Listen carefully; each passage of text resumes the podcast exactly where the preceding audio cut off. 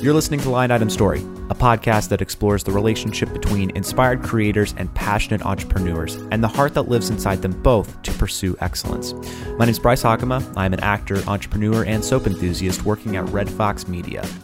I'm sitting down with Paul Goodyear to talk about the story of his company, the lessons he's learned, and how other creatives can take the leap into the entrepreneurial world and what might be in store for them when they get there.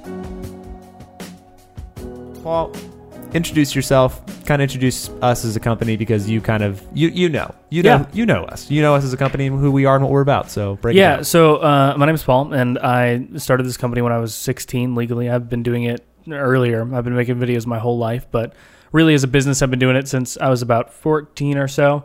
Uh, we got registered with the state at 16. Um, and then from there, I've, I've just been doing it and brought Bryce on uh, earlier last year.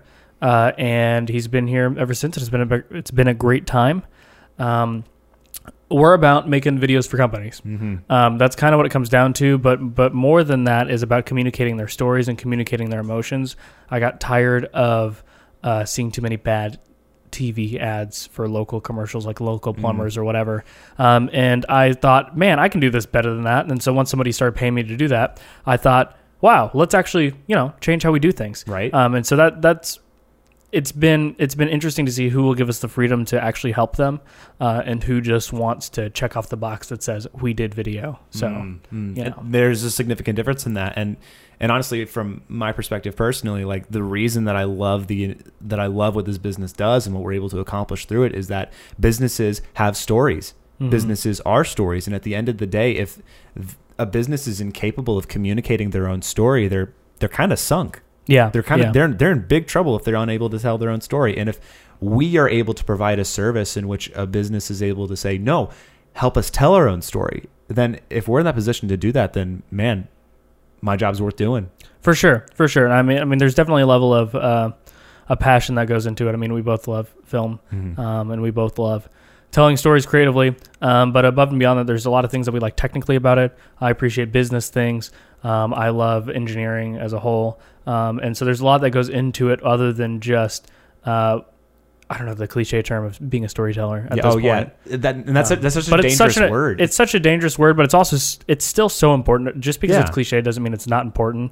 It just means that um, we got to be more diligent with how we're communicating that. in your mind, what is what is that distinction between? Because I have my own perceptions of it. What is your distinction between the buzzword that is story and and the truth of the story that you ultimately want to communicate as a company? Well, I think it's the it's I think that's up to the court of public opinion Mm. in terms of what is story um, and who classifies as a storyteller. Um, I've got my own criteria that I use, uh, but I think the clear distinction is: Are you thinking about the structure of story on a consistent basis? Hmm. Are you talking about uh, how this guides people down an emotional journey? Are you talking about inciting incidents? Are you using that kind of language?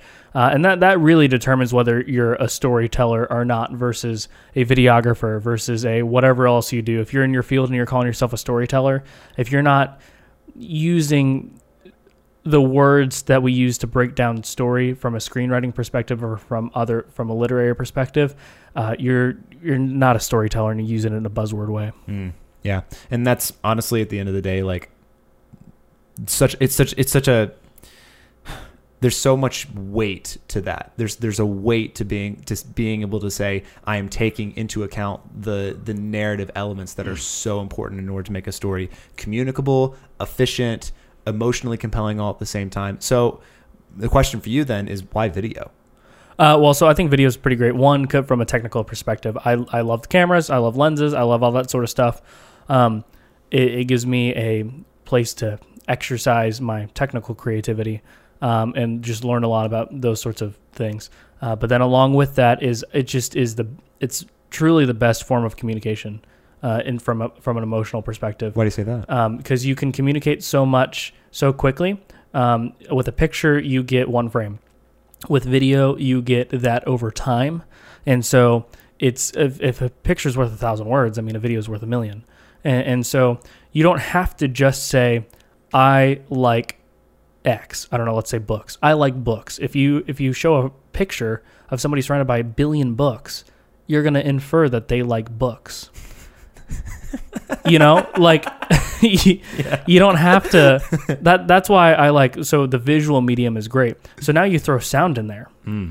What if you had a printing press going on in the background, and then you pan to reveal somebody printing their own copies of books? Hmm. So then it goes from just this person likes books to this person in the same frame and in the same really amount of time that you're taking for the person to acknowledge that you've communicated more. So you're you're adding sound to it, you're adding development to it, you're adding the element of choice, which is really where you get into true storytelling is adding what emotional choices are you making. So then you just add those few things together and you've got infinite variables and infinite things that you can say. So this podcast and what I hope hope it grows into is a is it connecting the bridges between both the creative and the entrepreneur, the the business owner and the and the blockbuster Hollywood filmmaker. Like I and so I want to delve into some of the questions that hopefully people who listen to this podcast can answer. So um, the first one being. I have, for example, I have a series of photography skills and I can capture those still images really well. What are some of the the shared strengths between those th- those elements of things that I already have, and what are some of the things that I have to learn in order to adopt what sh- what is a, a more emotionally communicable medium such as such as film? So how does a photographer become a How filmmaker? how does a photographer become a filmmaker? the um well Big words here on the. Yeah, so a photographer becomes a filmmaker by one flipping their camera into video mode and then clicking record. Um, you, you you do it by doing it. So so what are the differences that you need to learn? One is you're going to learn that you need a lot more crap, uh, a lot more stuff than you ever thought you'd ever need. I envy photographers who can just carry around a backpack. I know that there are photographers who carry around more, people who take lights and actually set things up and do things right. Um, but you don't just get to carry around a camera anymore. You can, that's an option, but but that's a that's a crowded market right now. Uh, so if you're truly trying to be a filmmaker and you're trying to communicate intentionally with every pixel in your frame, you need a lot more stuff. You need to be a lot more intentional, and you need to think about what every inch of your frame says uh, e- over the course of time. Then throw in their sound, and then throw in their what what am I communicating about the world by this person doing this. You know, it, sometimes it's as simple as people need to eat. If you're making a video about a commercial, I, I mean, like we, we keep we keep coming back to commercials because that's what we do. Um, but at the same time, It's is so like much more. whatever whatever you're trying to say, like you're always communicating truth about the world. Um, and so a photographer becoming a filmmaker needs to decide what they're going to say, and that's really what it comes down to is the hardest part. What are they going to say? And they need to learn how to put audio in there, and then I think they're going to be all right. Yeah, and then learn how to edit and export and yeah yeah but all that stuff i mean with with youtube and all the training and uh, i'm less concerned about the technical side for a photographer becoming a filmmaker and more concerned about the learning of story and the learning of uh, how, what what they're going to say and Mhm. why they're going to say it and how they're going to say it that's the hard part Hmm. Was that something that you struggled with? At, I mean, transferring your, I mean, natural photography skills over into cinematography Well, so- and directing. the photography skills are more tech so like the technical skills Yeah, you always have to go from scratch you, i mean you never start life knowing how to use a camera right. So like the technical side is easier to watch a YouTube video to learn. Um, the story side is harder to learn. You can read books, you can do whatever, uh, but at some level, you on a personal level have to decide what do I believe about the world. Hmm. Because if you don't know what you believe about the world, you're not going to be able to tell good stories. Because um, we we hear lots of people uh, in we hear lots of motivational speakers and lots of people kind of just say like you got to know what you believe and you got to stick to it the there's a level of truth to that and if you don't acknowledge what you believe you're never going to be able to tell a story because you're not going to communicate anything. You can't communicate what you don't know. Uh, and if you don't know what you don't believe if you don't know what you believe you can't tell a story because that's what a story is. It's all about belief systems and it's all about making choices that are moral. Because it is such a and because it is such a difficult aspect of becoming ultimately a filmmaker how or what were some of the methods that you had in terms of forming your own belief system and like how how did you form how you view the world Well, so that is almost entirely unrelated to film. Um, so film is the uh, is the outpouring of that is where you're saying it. Uh, where you learn it comes from so many different areas. What you experience in life, It comes from where you were where you were raised. It, it comes from how you were raised. Uh, it comes from what you believe in. Um, uh, so I know lots of people who are filmmakers who believe very different things than me. Um, and, and there's a lot of common ground, but there's also not a lot of common ground as well. Mm. So like I come from a, a very strong Christian background, and I had to up, affirm that for myself, um, and and I do. Just the the problem is is that uh, on the surface we can all say yes, we murder is bad, or yes, X, Y, and Z is bad, and that's why we get films like war movies. Like that's why war movies always do so well, is because in general we all affirm the difficult choices they're trying to make, Mm. and it's they're they're moral decisions that um, while they're hard to make there's not a whole lot of there's not a general public consensus of disagreement in it um, and i think that's a lot of times why uh, oscar movies are like oscar nominated films generally do worse in the box office is because they dive into very specific things that i think the general public hasn't um, affirmed or denied a position on. Wow. um, and that's why uh, sometimes and they're just it when you get so specific it's more or less it's like it's less accessible um, so you what you believe about the world is going to determine what you make your films about and so you got to figure out what you believe first Gotcha. Well, and that whole Oscar conversation is a whole other podcast. yeah for sure another and there's time. so many things that go into that Yeah. more than that but it but it's like generally the Oscar nominated films are always about uh, the hot topic of the day, or at least in our current society, it's always about the hot topic of the day. It's always Yeah. about whatever.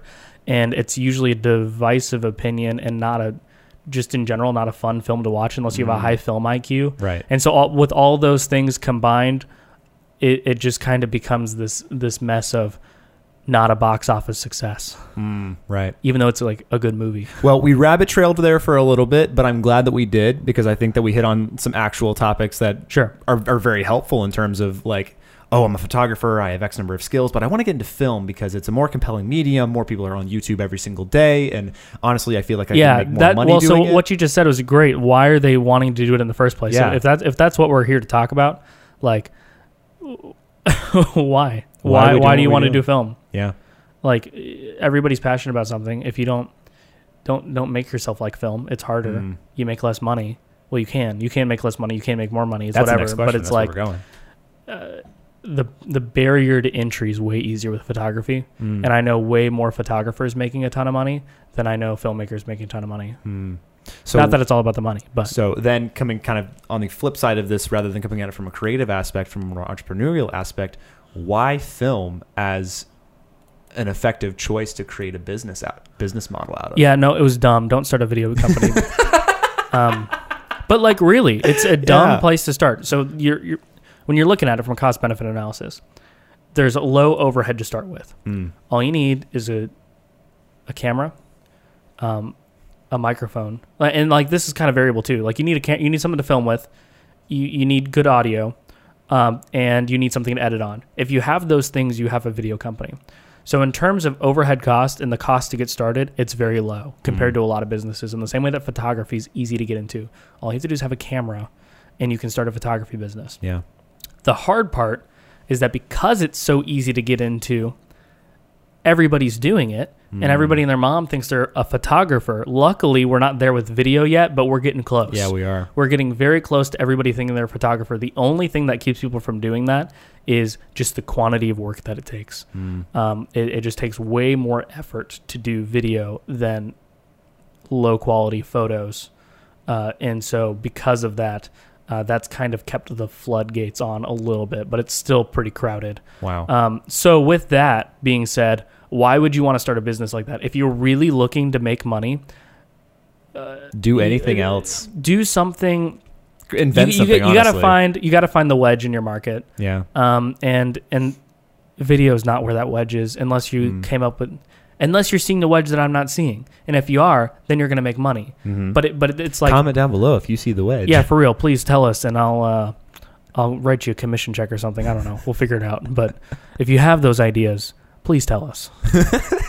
don't start your own business. Tell me. All right. So in terms of so someone You only do it because you love it. I got into it because I liked it, and it was where I was going, and I decided that's what I wanted to do, not because it was the best business decision. That's a good answer. That's a very good answer. Why do anything at all if you don't absolutely love it?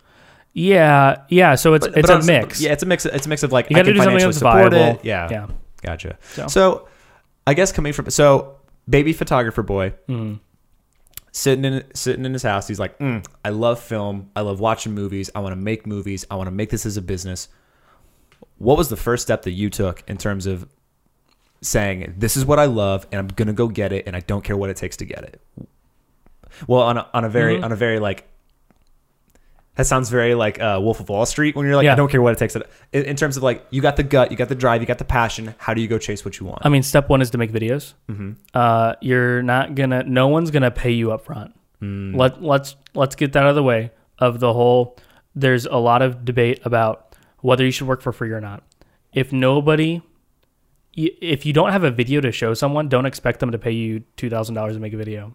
And, and I don't think that's where most people are at. I think there are some people who are like, I need to make a living at this right out the gate. You can't. You can't do it.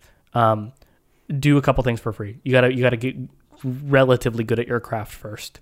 Now, once you're relatively good at your craft and you've made videos, then you don't have to do things for free as much. And and I don't want to get into the whole topic of when and why you do that, but don't think it's going to be like boom success right out of the gate Mm. cuz you you just don't have the skill set. You don't have the whatever. What was the question? The the question was what's what's the next step that you take? Oh yeah, so yeah, so yeah. you make videos, and so for me, and I, I strongly recommend this. If you want to get into filmmaking, go find a local church or whatever. nonprofit um, somebody. Well, no, I think church specifically, someone Why- that's oh, having why? a weekly because they have a weekly meeting. So the biggest thing for me was that I had a video. I had to make videos quickly. I had to make them well enough to be shown to a hundred plus people, and I got to watch it with them every week. And that was the biggest learning experience of my life was because I got to watch. I had you when you sit in a room and you watch a video with people that you made, you feel whether it was good or not. And so then from there, I mean, and then from there, it's like uh, I got, got my first couple jobs from that church. People were like, "Oh, you made the video. I've got a business. Help me, like, come help me do this." And so it's like it's a, in a whether you believe it or not, it's just a great like if you believe what the church believes or whatever. I don't care whether you're atheist or Buddhist or whatever. Just go find a church and make videos for them because they can use it. They'll mm-hmm. they'll use it. Go to church, watch the video with all the people, and then leave if you want to or whatever. But but you'll meet people there who will want to buy videos from you, and you'll get more practice and better practice than you'd get anywhere else. And you'll know if people are liking what, what you're making. yeah, yeah, and it's it's like It's like the YouTube you can comment pick- section, well, except exactly, they can't say anything. Exactly. So it's like, well, they can say stuff. It's the YouTube void. You know how like you put stuff onto YouTube and it's like it might get five views Yeah. or whatever. This is an instant chance for you to get feedback from hundred people. Hmm. Hmm. How many of them would come up to say how how many of them who knew that you Most of them are going to say nice things. So it's like have let's kind of validating at the Yeah, same time. it's great. Wow.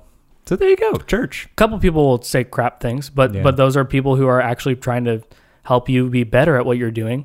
Um, there's there's a, I mean we're in uh, Kentucky and like where we're at, there's churches on every corner, most of which that don't have video stuff. Hmm. Um, so yeah, So there you go. So that was a very personal anecdote of covering all of that. So I'm guessing. but genuinely, if you're in the United States, there's no excuse for you. And if you're not in the United States and you're somewhere where there's not churches on every corner, yeah. find the place where people are having weekly meetings and make them videos. Wow. So there you go, right there. Is that? I'm guessing that's what how you went about the process. Yeah, so that's step one. You got to make videos. Got to make videos for whoever, whoever will take it. And then step time. two Yep. is let people know you make videos. And then step three is make the videos when people ask you to make videos. That's it. That's it. So at what point? At what point? So you make you make free videos. You make free videos for a period of time. Well, I, I- think that's what you do for the church. You don't have to make free videos for people in the church unless you want to. Hmm. If they come up to you and say, "I've got a lawyer, like I got a lawyer firm, uh, a law firm that I don't know why I said lawyer firm, law firm that does X, Y, and Z, and I want to make a video about that," why? Be like, yeah, that's three hundred bucks or Hmm. whatever. I don't know, something. Just say it's money. Yeah. Um, I know that's a whole nother conversation of being like, how do you determine price Yeah, and like what the yeah. value of your product is? But uh, on a certain level, it's like you make content so people see the content that Yeah. you make. And when you show people the content, people are inevitably drawn to good content. So if you're making good to- Yeah. content, people want it. I just said content like nine I know. times. I know. just it's now. just it's uh, you got to make like make the videos for the church, and then you just have to make videos for free until somebody asks you to until somebody tries to pay you. Mm. Mm. What has been one of the biggest challenges in overcoming some level like so your why the why you do something is confronted every single day with I'm tired, the checks aren't Yeah. coming in, no one's responding to emails. Like what is the what what is it about your why or what is the thing that you latch onto that pushes you through and says I'm going to continue doing this because I love it. Well, it's. I think there, and I think this question is is a hard question to answer, and I think it's answered improperly a lot of times. Hmm. Um, it comes down to, do you like it more than you hate the grind? Hmm. You know, so if if you're somewhere where video is being like people are being paid 200 bucks to make videos which is not where you live like if you're in the united states people are being paid $200 but there's also be people being paid millions of dollars to do it in your Mhm. and it, it's not local to your area either it doesn't matter what but if you're in some theoretical place where the cost of living is so much higher than what people are being paid to make videos for you might come to the conclusion that I, it's just i can't do this and it has to be your Mhm. hobby it doesn't have to be your job it doesn't that, that's another thing is like just because you love something doesn't mean it has to be your job. My cousin for a long like i'm a person who loves people to help people start businesses. I want them to do it all the time. I want everybody to start a podcast. I want everybody to do youtube. I want everybody to do whatever. And i want everybody to have their own business for what they like. Hashtag content. yeah. And so it's uh, but my cousin wasn't that person. He was like i i'm gonna go to school for engineering. I'm gonna go i don't know what i want. And he's content he is very content doing what he's doing and he's not super passionate about anything Hmm. and that's okay. He has a hobby that he enjoys, and that's fine. Yeah. You don't. It doesn't. Don't feel like it has to be your job just because people are telling it. I feel like we're told that it needs to be our job all the time Mm. for what you love. It doesn't have to be your job. Now, if you hate your job, that's different. If you hate the path you're going down in life and you want to do something else, please do something else and figure out a way to make it work. It just isn't going to be butterflies and rainbows all the whole time, and you gotta you gotta love it more than you hate the grind. Love it more than you hate the grind. Yeah. I want that on poster. So love that. and that comes from a lot of areas. Does that Yeah. does that come? And it's not just money. Like you might be make you might make a hundred grand your first year, but you're spending most of your time doing client management. Hmm. You're not actually doing the video stuff. And then it's like, do you hate that? Hmm. That's the grind in that situation, not the money. It's the it's the client management. So whatever your struggle is, do you like it more than the struggle? Mm, mm. And I feel like it's very interesting how kind of the two halves of the world that we live in. It's there are people who love the creative process and hate the entrepreneurial side of it, but then there's times where you love the entrepreneurial side of it and you hate the creative side because it's one gets bogged down or the bogged down over the top of the other, and it's just it's hard to live in both worlds. if you're in a spot where you can't find some level of joy in something that you're doing, uh, you need to improve as a person. Um, you should always be able to find some level of joy in any work that you do. It doesn't matter what you're doing. You can be cleaning up trash. And if you can't see how that's improving the world and how that's making you a better person in that moment, you may not love it all the time. And that that and you don't even have to love it. You just have to find that level of joy in it that that's like, yes, this is a positive thing. I'm doing work. I can think of The world is being better, made better because I am doing this. See, I can think of a lot of entrepreneurs right now who would disagree with that sentiment. It's like if you don't like what you're doing, then then bail out, go find the thing that you do enjoy doing. And Yeah. fe- that I, You're going to go from one thing to the next. Yeah. And never find it. There's always going to be something about your job that you don't like. There's always going to be something about your life that you don't like. And if you can't suck it up and see how that's necessary and see how that's good and see how that's making you a better person, you will never find anything that you love and you mm-hmm. will always find something that you hate. And you may love something to start with, but you'll never be able to finish it because you can't make it happen because you can't find the true joy in what you're doing. And that's just your it you are incapable of living a joyful life that way. And if that's really what we're going for, it's not about the money, it's not about whatever. People say money can't buy you happiness. Money does solve problems, but the true joy comes from seeing the value in your work. Mm-hmm. And whatever work it, that it is that you're doing. Yeah. Not necessarily the work that you have placed up on a pedestal and say, this is the thing that if I do, it will make me happy. Mm-hmm. Wow. There you go. Like I don't love management, um, in in the sense of that I gotta tell people you got to do X, and I got to tell them they're wrong. Like I don't love that part, but I find joy in that, knowing that it's making everybody's life better by me doing it. And you know the end result. Yeah, You I know, know- what we're going for. you know- we're working towards something. Yeah. What are you? What What is Red Fox working towards? Um, a lot of things. It's, Yeah. it's working towards a lot of things. One, I want to provide a lot of jobs for people who traditionally would not have been able. Like, it's hard to get a stable job in the media world. Mm, oh yeah. It is hard to get a stable job in the media world, and that it doesn't need to be that way. It really doesn't. I want people who are creative to have stable jobs. I want people who are creative and entrepreneurial to be able to move forward with their jobs, to have commission, to have whatever, to be able to to make real money doing it. And um, that's from specifically the business side. And so then also have make for companies ha- teach them. Just be teachers and to show them what they need to know because it's a field that is hard to learn. It's it's just there's so many things that need to be fixed. We're bad at customer service. Like as an industry we're terrible at customer service. We're terrible at guiding people through the process. We're terrible about teaching them what they need to know so they can be better and move forward and be a more educated consumer.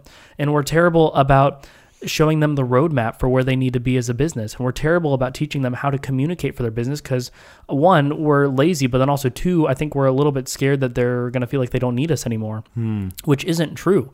If that were like, that's just, that's dumb. It's dumb. They can't do what we do. It's too much work. It's too much effort. Costs too much. That's why they hire us to do it in the first place. Wow. Like we have the creative aspects, the technical aspects. We're not a commodity. We're not a commodity. That's what it comes down to. We're not a commodity.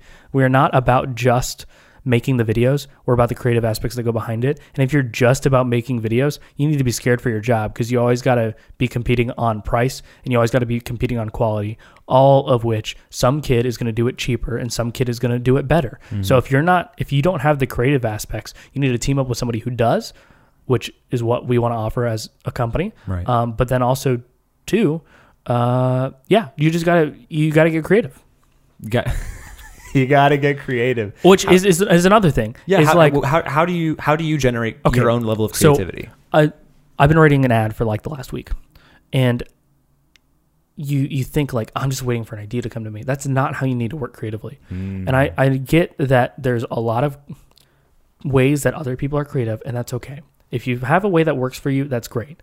This is for the people that don't have a way that work for that works for them.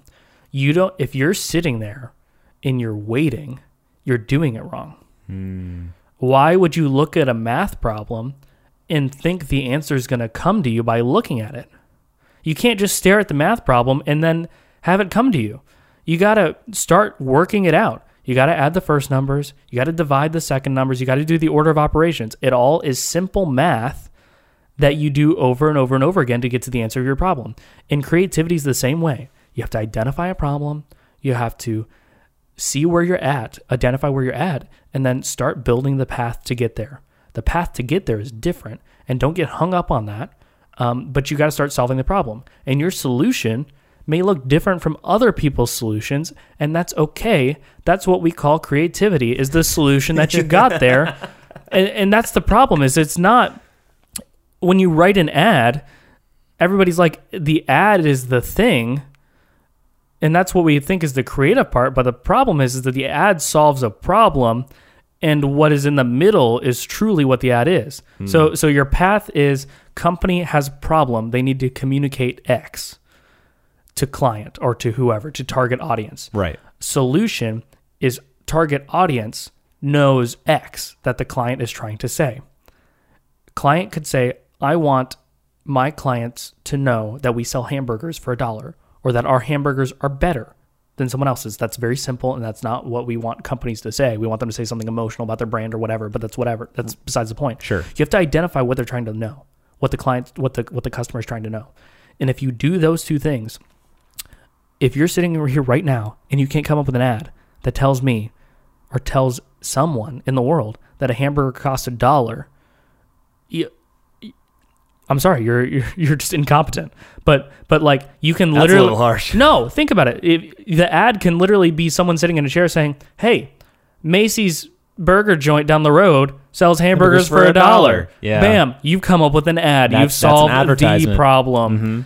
So then people get hung up on, well, that's not creative enough. It's like, how do you Oh, be there wasn't more a joke, or there wasn't, a- like yeah. crazy things or whatever. So then you then you've added another thing to the problem. You've then said, no, not only do you need to communicate the information, you need to do it in a way that's funny. Mm. So now it comes to, okay, what's a good joke that involves a hamburger?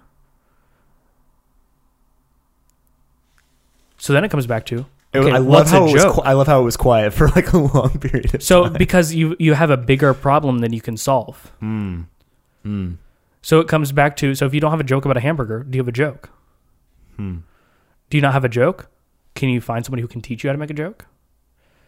Does Okay. it have to be a joke at all? Does it have to be a joke at all? But it has to be funny. yeah. So it's got to be something. So so like you can see how you can break it down. Yeah. And if you're sitting about if you're sitting and thinking about a big picture problem for 10 seconds for longer than 10 seconds, you got to figure out am I looking at the math problem as a whole or am I looking at the next step in the order of operations?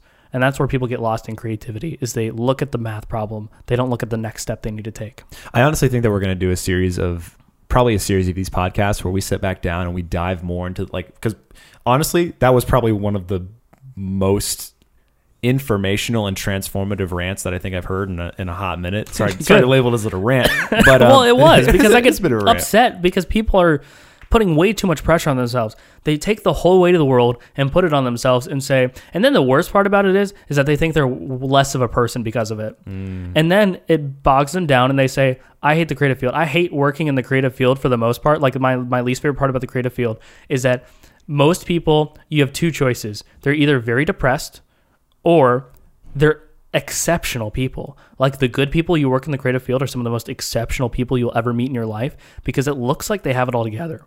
They're just solving problems. They're solving problems because they're doing it well. And the people who don't have it all together are the ones who are jaded and hate their lives. Mm. And most of the people you meet in the creative field are going to be the latter. Yeah. Um, and so that's another thing our company wants to do is we want to we want to train people in life skills so that way they don't become jaded creatives that have so much raw talent. Like I think it's incredible that people have enough raw talent that these ideas just come to them. Mm. You know, it's just a spark of magic. And too many people describe it that way. And it makes me scared by the fact that I am so untalented compared to them that they can have those sparks of magic. And I never do. I always have to work through the formula. Wow. Wow. So as someone who has me personally considered like my creativity as a spark so far, like you saying that just now sparks a level of fear inside of me that says, what if one day that spark just doesn't ignite? Yeah. Like, what if that spark just doesn't go off at some point? But like I love what we've done so far with the work that we've done with some of the with some Mm. of the companies that we've worked with. And it's been like it's always come back to what are they trying to say? Yeah. And how do we most effectively, Mhm. efficiently, and creatively tell that? Because what should never happen is you should always be able to have a deadline. you should always be able to have a No, deadline. you're right. You're right. And, and so then you, it, so it's like if your if your client or your boss or whoever at the time says we need an ad by Friday and a script by Friday, you should be able to do that. You shouldn't be at the mercy of oh I can't work under pressure because I, just have to wait for it to come to me. Solve a problem by the deadline. Yeah, solve a problem by the deadline. If it's not your favorite thing, okay, Okay, that's fine. do it for the next project. The client project. will probably love it. Yeah, exactly. And I, man, I just it's so frustrating because people put again too much weight on themselves, Mm-hmm. and they make it about I as a person am creative instead of uh, instead of using normal life skills to help them be creative. Like it's not it's not a it's just not, it's not a black box. Mm. It's not a black box. What does that mean? It's not not a black box. Well, it's like the magic thing. It's like it's not just a magic spark that happens. oh. It can be, but that just means you have so much raw talent that you like really just get it on an intuitive level. Mhm. Give yourself And even then, you probably need some level of refinement. Yeah, it's else. it's like why are you handcuffing yourself to be creative? You're that's Mm. what you're doing. You're not giving yourself the best start. Unlock the handcuffs. Let yourself use paper. Let yourself write things down. Let yourself do whatever. Solve the problems. Don't just expect yourself to be bound and come up with an idea. Like you're you're you're locking yourself to the starting block and pulling a hundred pound weight in a 400 meter race. Yeah. Mm. That's what people are doing. You're right. They are. Man, we could do I feel like we could do an entire series on just like the topic of overcoming and what that means to overcome fear, overcome Yeah. creative blocks, overcome it. Man, no. I think that's actually a really great For idea. sure. I think, think For should- sure. I think we should actually do that. Well, so so it also so like I I- I'm not the first person to come up with this. No. It's just take what you know in your normal life. Like think about an engineer. They don't just look at a piece of paper and then say, "Boom, architecture, Train. boom, train, boom, aviation engine." No, they start from it has to be X number of liters per minute. It has to have X number of propulsion. It has to have whatever, and they go from there. We if I mean the world would be a terrible place if everybody operated like a lot of creatives do. Nothing would get done. Nothing would get done. It's because it's a room full of feelers. Yeah, yeah. And so like imagine how much more if that's what engineers are required to do. Imagine if people took what engineers were required to do to do their job and applied it to the creative field. A lot more would get done. A lot of it would be a lot better and people would hate themselves less. Man. Man.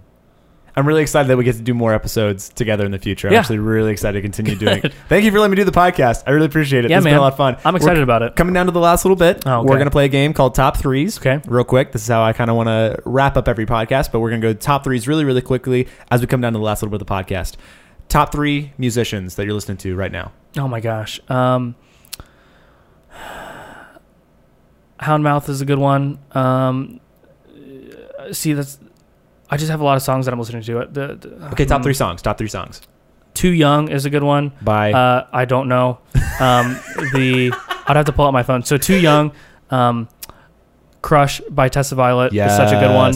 Um, and then I don't know. Let's move on to the next thing. I'd have Move to get to on my thing. phone. All right, top three podcasts you're listening to right now. Oh my gosh. Uh, Gary V, uh, The Financial Diet, um, and uh, I don't know, Modern Maker podcast. Ooh, Modern Maker. I Yeah. like Modern Maker. All right, top three. Uh, why am I struggling? Top three uh, books that you suggest right off the top of your head. Oh my gosh, story by Robert McKee. Amen. Um, the Bible Moneyball. By Um, It's over there, whatever that is. My, Moneyball by Michael Lewis. Michael Lewis. Uh, and then, shoot, there's one more. Uh, EntreLeadership by Dave Ramsey is a good one. Sorry, EntreLeadership by Dave Ramsey. EntreLeadership by Dave Ramsey. Yeah. So if you're if you're interested at all in, um, you know, leadership or starting a business or whatever, if, if you're at any level of leadership, which I would argue that you are in in your life, you you should read that book because it's going to help you understand management a lot better. Mm, mm, mm. Dave Ramsey, we love you. Love your work. Um, top three films Top three films overall. overall. Just So- kind of in an overall so general uh, we've had this conversation, but is this top three of my favorite or top three of like what I think are the best? Um, Because there's different. Those are different. We know. uh, we do know that. Let's do top three of. How about this? Top three films that you think will help creative people become better, or people in. Mm, Top three, top three films that will of, that will help pretentious people avoid being more pretentious and will like just learn to appreciate appreciate Oh, things better. Okay. Uh, Transformers. Watch Transformers if you think it's a bad movie. Um, watch. Uh, shoot, what's another one? Um, watch the latest Marvel film. Um, and then honestly, Batman versus Superman. Okay. Watch those three movies, and then you write a better script. Ooh. If you can't write a better script, it's not bad. mm. That's not entirely true, but like on a practical level, you need to get over like you got to get over yourself. Oh you yeah. really got to get over yourself and and recognize that if you could write a better script, You would someone have. would buy it from you. Mm-hmm. Not that you would have, but like if you could if you did write a better script, Hollywood bu- would buy it from you. Mm-hmm. But they're not because you aren't writing better scripts because you're not as good of a screenwriter as you think you are. Mm. And these movies are better than you think they are. We're just really jaded as an audience because we get to watch a thousand of them in a year. Yes. All right. Top three movies that are your personal favorites. So personal favorite movies. Uh, number one, Super Eight, J.J. Abrams. Thank you. Lens flares are my favorite. Anamorphic lenses. I'll talk about that all day. mm-hmm. Um, Steve Jobs is one of my favorite films. The twenty, the good one, not the bad one. The good one written by Aaron Sorkin. Um, and then Could you have written a better film than the? Oh heck no! the I'm, sorry. You know. You know. I'm still to. working on it. Yeah. Um, but no, I can right now. I can't write a better film than that. Um, what's another good one? I mean, uh, I got to throw a classic. In, so let's do Indiana Jones. Mm, mm, Um, mm. Indiana Jones and the Raiders of the Lost Ark. I kind of get bored watching that one every once in a while, which I know is dumb to say, but I've seen it so many times now that it's kind of like, yeah, I get it. Yeah. I don't know. I want to do something more productive with my life. I watched episode four of Star Wars. I think the most in a year that I think Uh-huh. I watched it was like seven times. That's too And many. Bob- well, it, yes, I didn't realize it was too many until I got to about the sixth time. okay, well, I, it's too many for me. So like for me, I've seen my favorite. So I've seen Super Eight like twenty times. you've seen Super Eight so many Um, times. but that's 20. I know people who have seen like their favorite movie 20 times this month. That's a fair point. I think I've watched. Oh man, no, hundred percent. I watched Fantastic Mr. Fox like twelve times in a year. But you see what I'm saying? So it's Yeah. like you watch that movie 12 times in a year. I've seen Super 8 20 times since I was like 16. that's a good point. You bring up a very, very fair point. That's it for this week's episode of Line Item Story. Thank you so much for watching and for listening. Tune in next week as we explore deeper into the relationship between art and business and what that might mean for other creatives and entrepreneurs. I appreciate your support, and I'll see you next time.